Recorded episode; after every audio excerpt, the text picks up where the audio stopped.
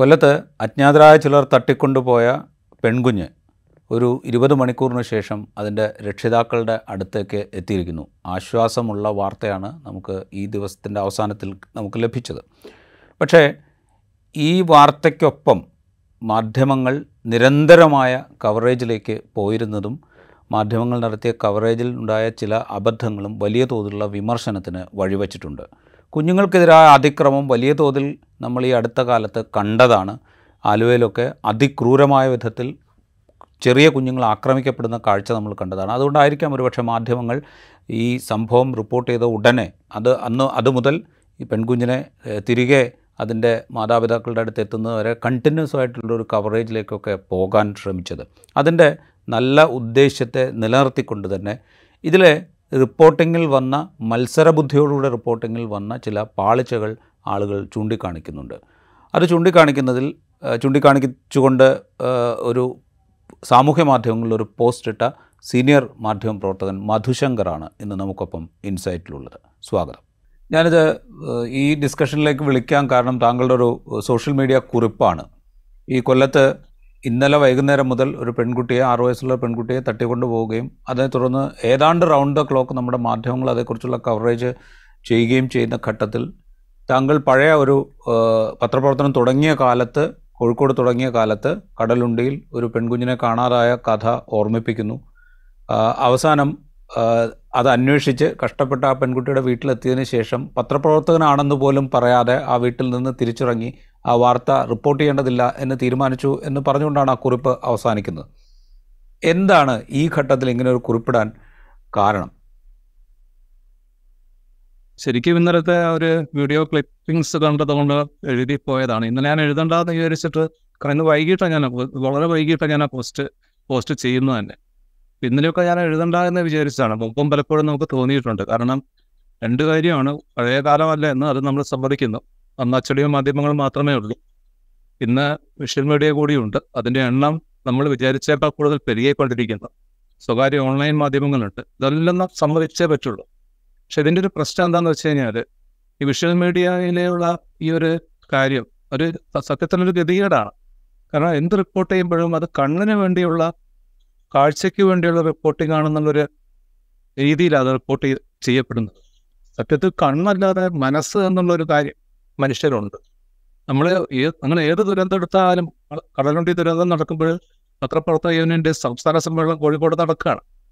അന്ന് പത്രക്കാരെ തൊട്ട് എറിഞ്ഞ് നേരെ ആ സ്ഥലത്തേക്ക് പോവുകയാണ്. പോവാത്ത എത്രയോ പത്രക്കാർ ആ ഹോളിൽ ടവറുകളിലുണ്ടായിരുന്നു അവരുടെ മനസ്സുകൊണ്ടാണ് അവർ ആ ദുരന്തത്തെ വായിക്കുന്നത്. അപ്പം മനസ്സ് എന്നുള്ളൊരു സാധനം പോലും ഉണ്ടാകും ഈ മനസ്സിന് വേണ്ടിയുള്ള റിപ്പോർട്ടിംഗ് അല്ല എല്ലാം കാഴ്ചയ്ക്ക് വേണ്ടിയാണ് എല്ലാം. അതുകൊണ്ടാണ് ഒരുപാട് വാക്ക് എന്തുകൊണ്ട് ആ മീഡിയയിൽ വരുന്ന ആളുകൾക്ക് ഒരുപാട് സംസാരിക്കേണ്ടി വരുന്നു. ഒരുപാട് ചോദ്യങ്ങൾ ചോദിക്കേണ്ടി വരുന്നു. പണ്ട് നമ്മൾ പ്രിന്റ് മീഡിയയിലുള്ളവർ അത്രയും ചോദ്യങ്ങൾ ചോദിച്ചിട്ടുണ്ടാവില്ല. തീർച്ചയാണ് ഒരു പത്രസമ്മേളനത്തിൽ പോലും നമ്മൾ അത്രയും ചോദ്യങ്ങൾ ചോദിച്ചിട്ടുണ്ടാവില്ല.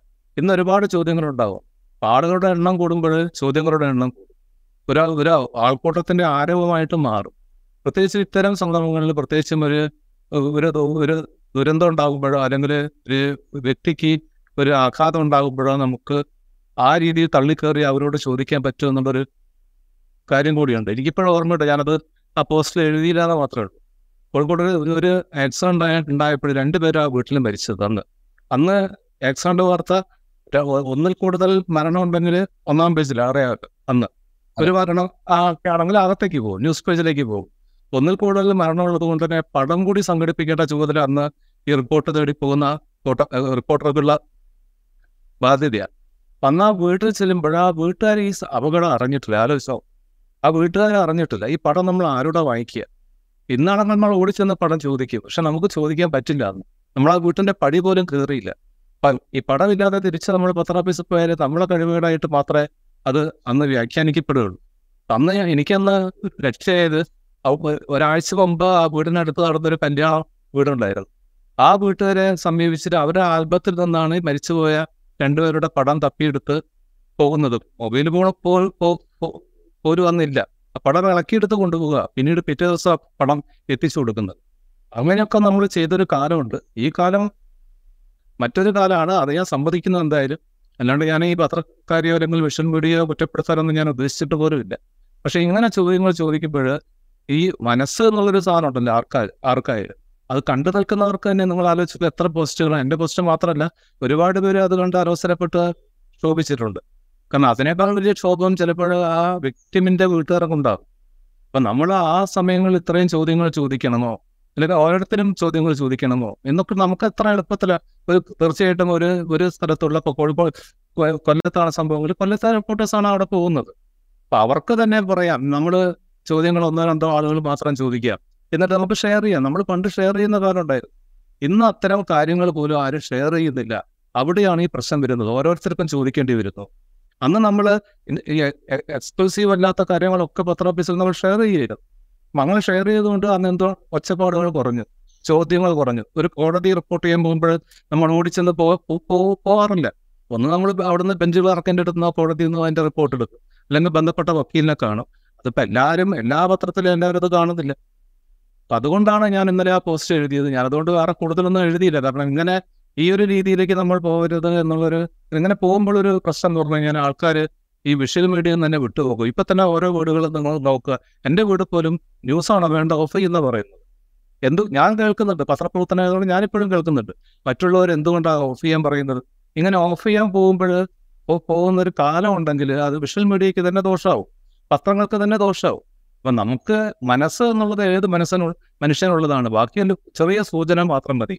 ഒരു ദുരന്തത്തെക്കുറിച്ച് ചെറിയ ചെറിയ സൂചന മാത്രം കൊടുത്ത ബാക്കിയൊക്കെ വായിച്ചെത്താനുള്ള കഴിവ് മലയാളിക്കുണ്ട് മനസ്സിലുണ്ട്.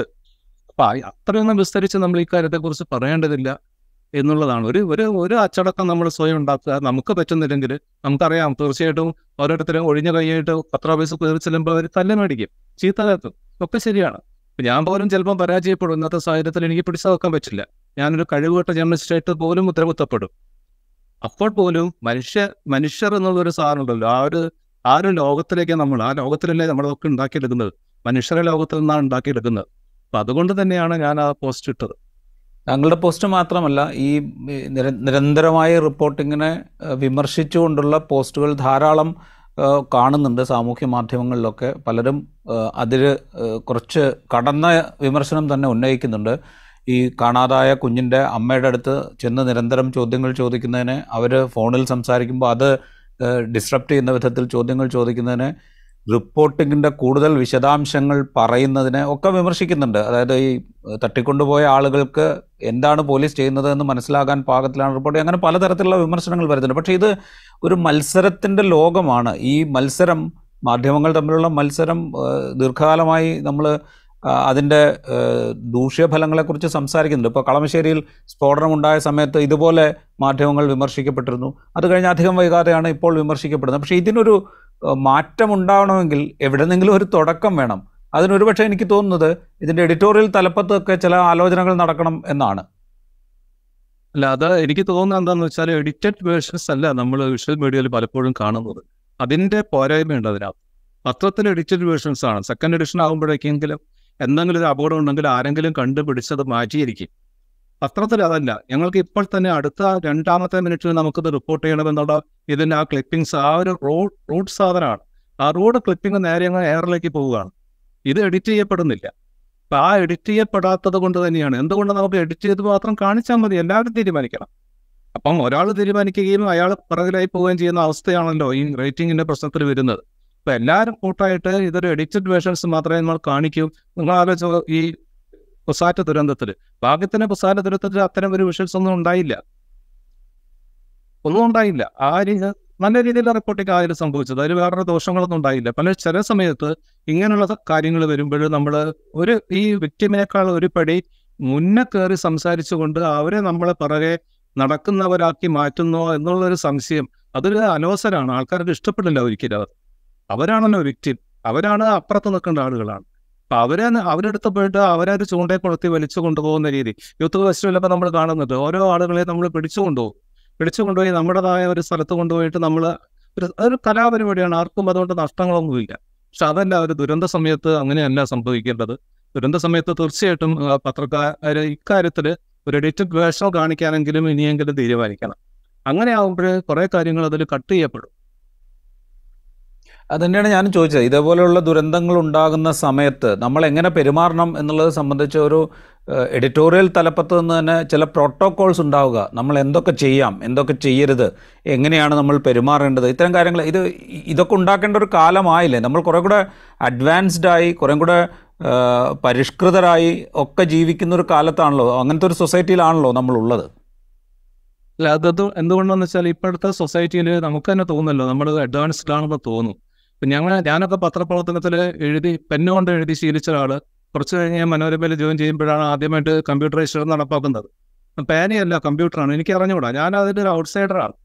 അപ്പം ഔട്ട്സൈഡറായതുകൊണ്ട് ഞാൻ നോക്കി പഠിച്ചുകൊണ്ട് അങ്ങനെ മെല്ലെ മെല്ലെ വന്ന ആളുകളാണ് നമ്മുടെ തലമുറയിലുള്ള ആളുകളൊക്കെ. ഇന്ന് അതല്ല. ഇന്ന് കുട്ടികൾ തന്നെ മൊബൈൽ കൈകാര്യം ചെയ്യുന്നു. എല്ലാ കാര്യം ചെയ്യാൻ കഴിവുണ്ട്. അതുകൊണ്ട് തന്നെ അത്തരം കാര്യങ്ങളിലൊക്കെ അഡ്വാൻസ്ഡ് ആണ് എല്ലാവരും എന്നുള്ള രീതിയിൽ തന്നെയാണ് പത്ര ഓഫീസിലൊക്കെ എടുക്കുന്ന ആളുകൾ അതിൽ അവർക്ക് വേറെ ട്രെയിനിങ് ഒന്നും ആവശ്യമില്ല. ഒരു ഹോട്ടലിൽ പോയി കഴിഞ്ഞാൽ എങ്ങനെ നമ്മൾ ഒരു ഇന്റർവ്യൂ ഒരു വലിയൊരു ഹോട്ടലിൽ സ്റ്റാർ ഹോട്ടലിൽ പോയി കഴിഞ്ഞാൽ ഒരു വലിയ ഒരു സെലിബ്രിറ്റിയുടെ ഇന്റർവ്യൂ നമ്മൾ എങ്ങനെയാണ് എടുക്കേണ്ടത്? ആലോചിച്ചൊക്കെ എങ്ങനെ ഈ രീതിയിൽ നമുക്ക് എടുക്കാൻ പറ്റില്ല. ഈ ഒരു രീതിയിൽ ഒരു ആവേശത്തിൽ തള്ളിക്കയറി നമുക്ക് അവരുടെ അടുത്ത പോലും എത്താൻ പറ്റില്ല. അപ്പൊ അതൊക്കെ നമുക്ക് പഴയ കാലത്താണെങ്കിൽ നമുക്ക് അതിനെ കുറിച്ചൊക്കെ വലിയ സ്ഥാപനങ്ങളൊക്കെ ക്ലാസ് നമുക്ക് തന്നിരുന്നു. ഇന്ന് അത്തരം ക്ലാസ്സുകൾ പോലും ഉണ്ടോ എന്ന് എനിക്ക് അറിഞ്ഞുകൂടാ. കാരണം എല്ലാവരും ഡാൻസ് ഇടാം എന്നുള്ള ഒരു ഫീലിംഗിലായിരിക്കണം എച്ച് ആർ ഡിപ്പാർട്ട്മെന്റ് ഒക്കെ അത് വേണ്ടാന്ന് വെക്കുന്നത്. സത്യത്തിൽ അതുപോ അത് അതുപോലും വേണം എന്നാണ് പറയുന്നത്. അതുപോലും ഉണ്ടാവണം. അതുപോലും ഉണ്ടാകുമ്പോൾ മാത്രമേ പ്രത്യേകിച്ചും വാക്കുകളാണ്. പ്രത്യേകിച്ചും വാക്കുകൾ എന്ന് പറഞ്ഞാൽ ഒരുപാട് വാക്കുകൾ ഉപയോഗിച്ചുകൊണ്ടൊന്നും നമുക്ക് ഒരു വലിയ വാർത്ത ഉണ്ടാക്കാൻ പറ്റില്ല. കാരണം പഴയ കാലത്തായിരുന്നു ഒരുപാട് പേജ് എഴുതിയാൽ ജയിക്കുമെന്നുള്ളൊരു വിശ്വാസം. ഇന്ന് ഒരുപാട് പേജൊന്നും ജയിക്കാൻ എഴുതണ്ട. ഒരു പേജ് മതി. അപ്പൊ ആ ഒരു പേജിൽ എത്ര കുറയ്ക്കാൻ പറ്റുമോ? മനോരമയിലൊക്കെ നമ്മോട് പറയുന്നത് പത്ത് മിനിറ്റ് പത്ത് സെന്റിമീറ്റർ വാർത്ത മതി എന്നാണ് ഏറ്റവും കൂടിയ പത്ത് സെന്റിമീറ്റർ. നടക്കാറില്ല അതിൽ കൂടുതൽ പോകാറുണ്ട്. അത് വേറെ കാര്യം. എങ്കിൽ പോലും വലിയ സ്ഥാപനങ്ങളിലൊക്കെ അത് എഡിറ്റ് ചെയ്ത് പത്ത് സെന്റിമീറ്ററിൽ കൊണ്ടുവരാൻ ആളുണ്ട്. ചെറിയ സ്ഥാപനങ്ങളിൽ ആളില്ല ആടുണ്ടാവില്ല അല്ലെങ്കിൽ അതിന് സമയം ഉണ്ടാകില്ല സാവകാശം ഉണ്ടാവില്ല. അപ്പം അതുകൊണ്ടാണ് ഒരുപാട് ഇത്തരം കാര്യങ്ങൾ വരുന്നത്. പല വാക്കുകളും ചിലപ്പോൾ ചോദി അറിയാണ്ട് ചോദിച്ചു പോകുമ്പോൾ പല ആളുകളാണ് ഒരു ക്ഷോഭത്തിൽ ചോദിച്ചു പോകുന്ന വാക്കുകൾ പോലും നമ്മൾ എഡിറ്റ് ചെയ്ത് വീണ്ടും കാണിച്ച് ഇഷ്യൂ ഉണ്ടാക്കേണ്ട ആവശ്യമില്ല. ഈ റോബിൻ ബസിന്റെ ഇഷ്യൂ പോലും എനിക്ക് തോന്നുന്നു ഇങ്ങനെ ചാനലുകളിൽ കാണിച്ചുകൊണ്ട് ആയിരിക്കും. അത് ഇത്രയും വർഷമായത്. ഇല്ലെങ്കിൽ അതൊന്നും ആരും അറിയാതെ അത് കടന്നു പോയേനെ. ആ കാര്യങ്ങൾ ഇല്ലാതായി പോയേനെ. നമ്മളിത് കൂടുതൽ കാണിക്കുമ്പോഴും കൂടുതൽ ഈ കാര്യങ്ങൾ നമ്മൾ പറയുമ്പോഴും സത്യത്തിൽ മലയാളിയുടെ ഒരു പഴയ ഒരു പരദൂഷണ ശൈലിയിലേക്ക് ശൈലിക്ക് വേണ്ടിയുള്ള കാര്യങ്ങൾ നമ്മൾ എറിഞ്ഞു കൊടുക്കുന്ന രീതിയിലുള്ള ആ- ആയി പോകുന്നു റിപ്പോർട്ടിംഗ് എന്നുള്ളതാണ്. നമ്മളത് പറഞ്ഞ് അത് അത് പറയുന്നു. അതുകൊണ്ടാണ് അതിന്റെ ഇത് പറയുമ്പോൾ വേറൊരു കാര്യം കൂടെ നമ്മുടെ ശ്രദ്ധയിൽ വരേണ്ടതല്ലേ? കാരണം വെച്ചാൽ ഇപ്പോൾ ഈ ഇന്നലെ ഇപ്പോൾ ഈ കുട്ടിയെ തട്ടിക്കൊണ്ടുപോയതിന് തുടർന്ന് ഒരു റൗണ്ട് ദ ക്ലോക്ക് കണ്ടിന്യൂസ് റിപ്പോർട്ടിങ്ങിലേക്ക് പോകേണ്ടി വരുന്നു മലയാളത്തിലെ ടെലിവിഷൻ ചാനലുകൾക്ക്. ആ പ്രഷർ താഴെ ഫീൽഡിലുള്ള ആളുകൾ അനുഭവിക്കേണ്ടി വരുന്നു. അതൊന്ന്. രണ്ടാമത്തെ കാര്യം ഈ കണ്ടിന്യൂസ് റിപ്പോർട്ടിംഗ് ഒരുപക്ഷെ ഈ കുട്ടിയെ ഉപേക്ഷിച്ച് പോകാൻ അല്ലെങ്കിൽ രക്ഷപ്പെടാൻ സാധിക്കില്ല എന്ന് മനസ്സിലാക്കി തട്ടിക്കൊണ്ടുപോയ ആളുകൾ ആ കുട്ടിയെ ഉപേക്ഷിച്ച് പോകാൻ അവരെ സമ്മർദ്ദത്തിലാക്കാനും സഹായിച്ചിട്ടുണ്ടാവില്ല. ആ നിലയ്ക്കൊരു പോസിറ്റീവ് എലിമെന്റ് ഇതിലില്ലേ? പോസിറ്റീവ് ഉണ്ട്. തീർച്ചയായിട്ടും പത്രങ്ങൾ ഇല്ല വേണ്ട എന്ന് വേണ്ടാന്ന് വേണ്ടാന്ന് വെക്കുമ്പോഴേ അതിന്റെ ബുദ്ധിമുട്ട് അറിയുള്ളൂ. റിപ്പോർട്ടിംഗ് ഒരു വാർത്ത റിപ്പോർട്ട് ചെയ്യപ്പെടാം പെടാതിരിക്കുമ്പോഴേ നമുക്ക് അതിന്റെ ഭവിഷ്യത്ത് മനസ്സിലാവുള്ളൂ. റിപ്പോർട്ട് ചെയ്യപ്പെടുക തന്നെ വേണം. ഈ റിപ്പോർട്ടിംഗ് തന്നെയാണ്. കാരണം നമുക്കറിയാലോ ഓ ഇത്തരം നേരത്തെ ഇഷ്യൂ ഉണ്ടായപ്പോഴും ഈ കേരളത്തിന്റെ മൊത്തം കണ്ണ് ഈ ഇതിലേക്ക് തന്നെയാണ്.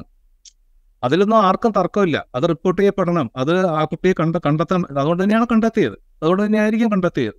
കണ്ടെത്തപ്പെടണം എന്നുള്ളത് തർക്കമില്ലാത്ത കാര്യമാണ്. ഇവിടെ ഞാൻ പറയുന്ന ഒറ്റ ഇഷ്യൂ എന്താണെന്ന് വെച്ച് കഴിഞ്ഞാൽ ആരാണോ ഇതിൽ വ്യക്തിമായിരിക്കുന്ന ആളുകൾ നമ്മൾ അവരുടെ അടുത്തേക്ക് പോയിട്ട് അവർക്കൊന്നും അറിയില്ല.